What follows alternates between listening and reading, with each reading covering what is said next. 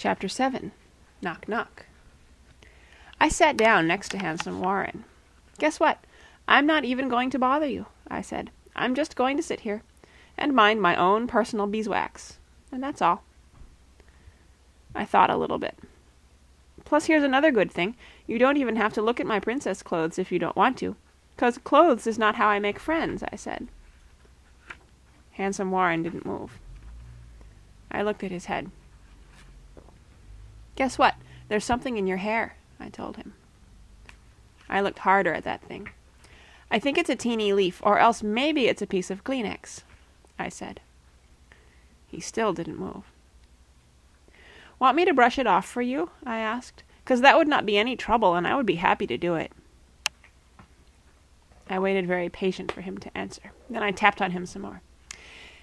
"Yeah, only I really think you should do something," I said, "'cause what if somebody blew their nose on a teeny Kleenex, and then it flew in the wind and got stuck in your hair?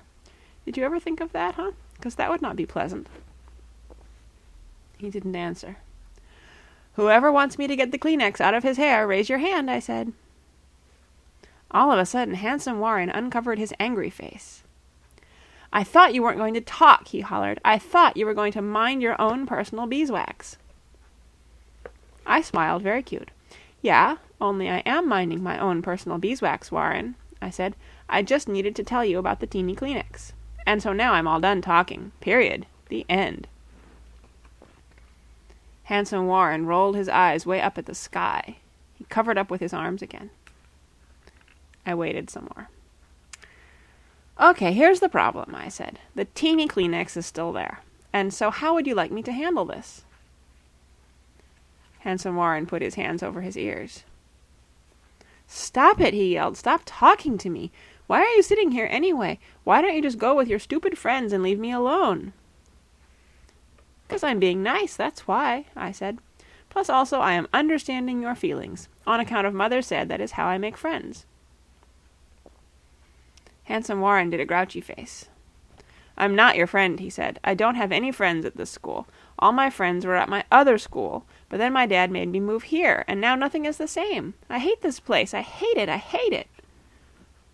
Then he quick hid his head in his knees again, and he started to cry. He tried to be quiet, only I could still hear him sniffling in there.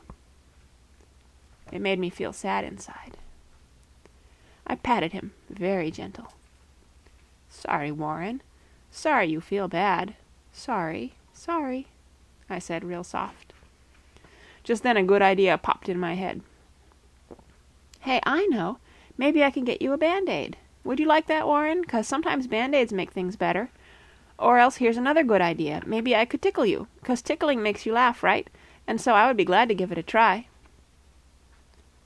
I jiggled him.